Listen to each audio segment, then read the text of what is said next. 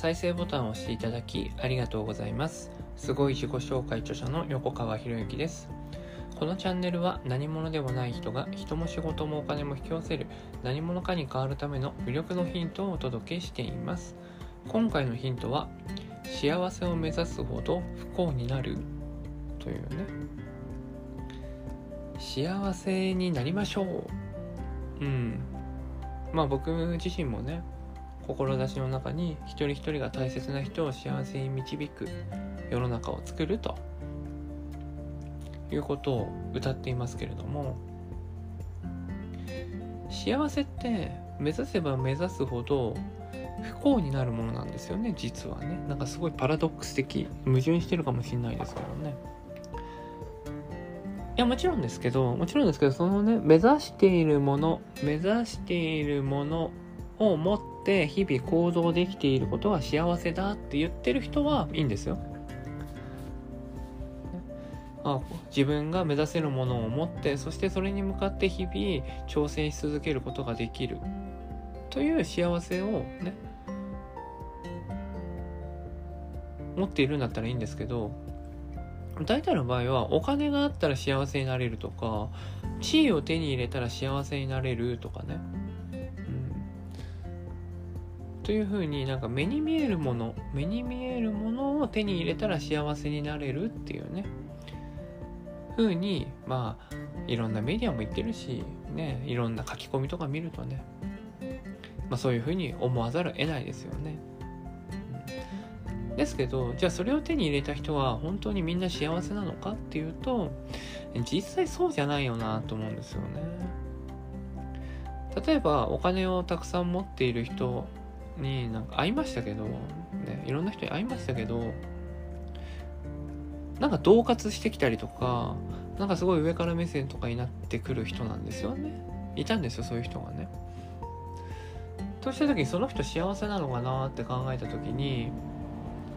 もしその人からお金がなくなったら地位がなくなったら周りに誰もいなくなるんじゃないのって思うわけですよ。とするとその人はお金や地位があるからその人に人が集まっているんであってその人自身に人が集まってるわけじゃないということになるわけです。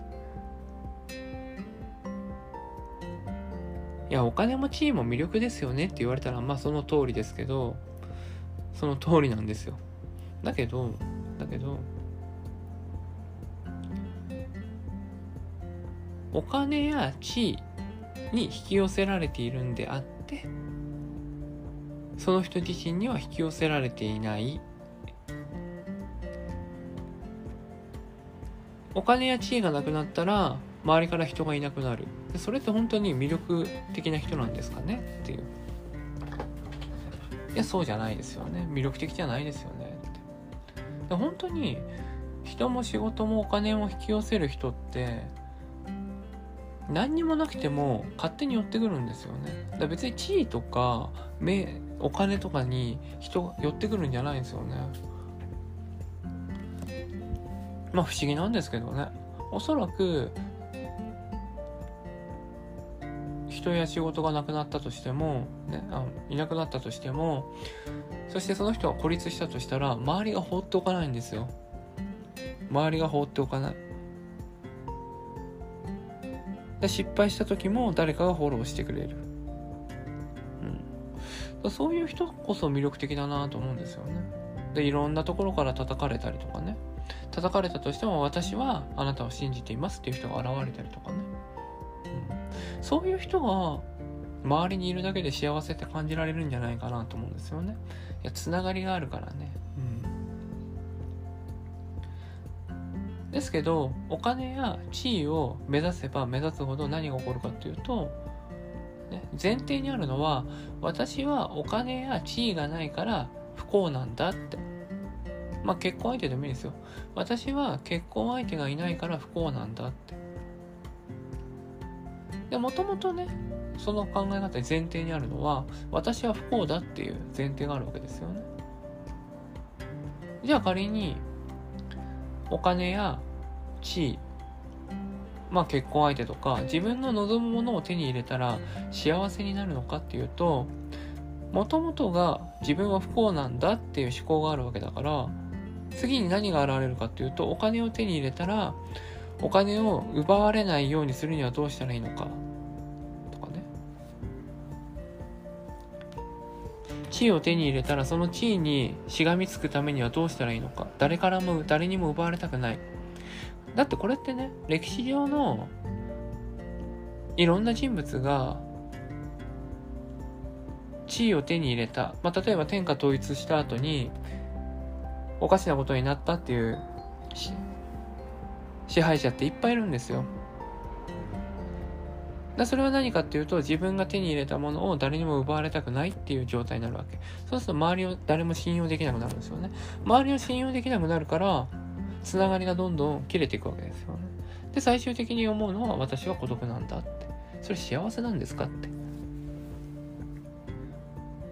結婚相手も面白いですよね。結婚できたら幸せな生活が待ってるんだって思うとね今まで一人だった時には気楽でできたものが結婚相手いたら相手に配慮しなきゃいけないですよね。そしてまあ多くの場合はね価値観が共通してると思って結婚するんですけど、ね、近くになればなるほど実はそんなことなかったよねって気づくわけですよ。でそうするとね、まあ、価値観が不一致価値観の不一致価値観が合わないから別れるみたいなね選択があるわけですけどでもそもそもそのね価値観が合う人としか一緒にいれないっていう自分の価値観を変えなかったら同じこと繰り返すわけですよね。うんまあそうやって何度も何度もねあの相手が見つかるっていうね相手を見つけられることに対してすごいなって思う人もいるんでしょうけどね。まあどっちでもだからその人の価値観によって全部変わるんですよね。で一人の人にずっと貫ける人も素晴らしいですよね当然ね。でいろんな考え方があるんですよ。ってことは幸せって何なのかっていうと僕の幸せは気づくことなんですよ、気づくこと今目の前にあるものに対して幸せだなって気づけるかどうかいやいろんな状況あると思いますよ。いろんな状況があるかもしれないですけれども今自分が持っているものに対して幸せだと感じられるかどうか今この音声を聞けるってことはねあなたは全世界の中で見たらトップ数パーセントのお金持ちの層に入ってるんですよね。世界から見るとね。だからそうやってまあ相対比較をする。まあよくね、まあ下を見ちゃいけませんとかいうね、いう指導もありますけど、下を見てもいいんですよね。そうすると、ああ、自分ってこんなに恵まれてるんだって幸せを感じることだってできますからね。で、そこで幸せを感じられたら、ね、他の人にも、ね、今自分より下にいる人たちにもそうした幸せを味わってほしいっていう、それが一つの行動のモチベーションに変わるわけですから、からどんどん活用した方がいいと思うんですよね。自分にとってプラスになるんだったら、使えるものは何でも使えなんですよ。ないものを求めるからないものを求めていくとないものが満たされたら幸せってなるとねその求めていたものを手に入れたら次また何が起こるかっていうとまたないものを探し始めるんですよ。面白いものですけどね。ないものを求め始めてこれがないから私は不幸なんだって、うん、いやいやいや。いやそうじゃないよねって。目の前にあるものに対して目の前にあるもの目の前にある状況に幸せに幸せなんだよってそこに気づく。でそうしたらそ,、ね、それいう幸せに気づいていける人と僕はつながっていきたいし、ね、そうした目の前にある幸せに気づける人が増えていったら幸せって世の中に溢れていきますよねって。だ不幸の原因は自分が持っていないものを知ることなんですよね。ないものを求めるのが不幸の原因なんですよ。だから情報をたくさん取れば取るほど僕は不幸になると思いますよ。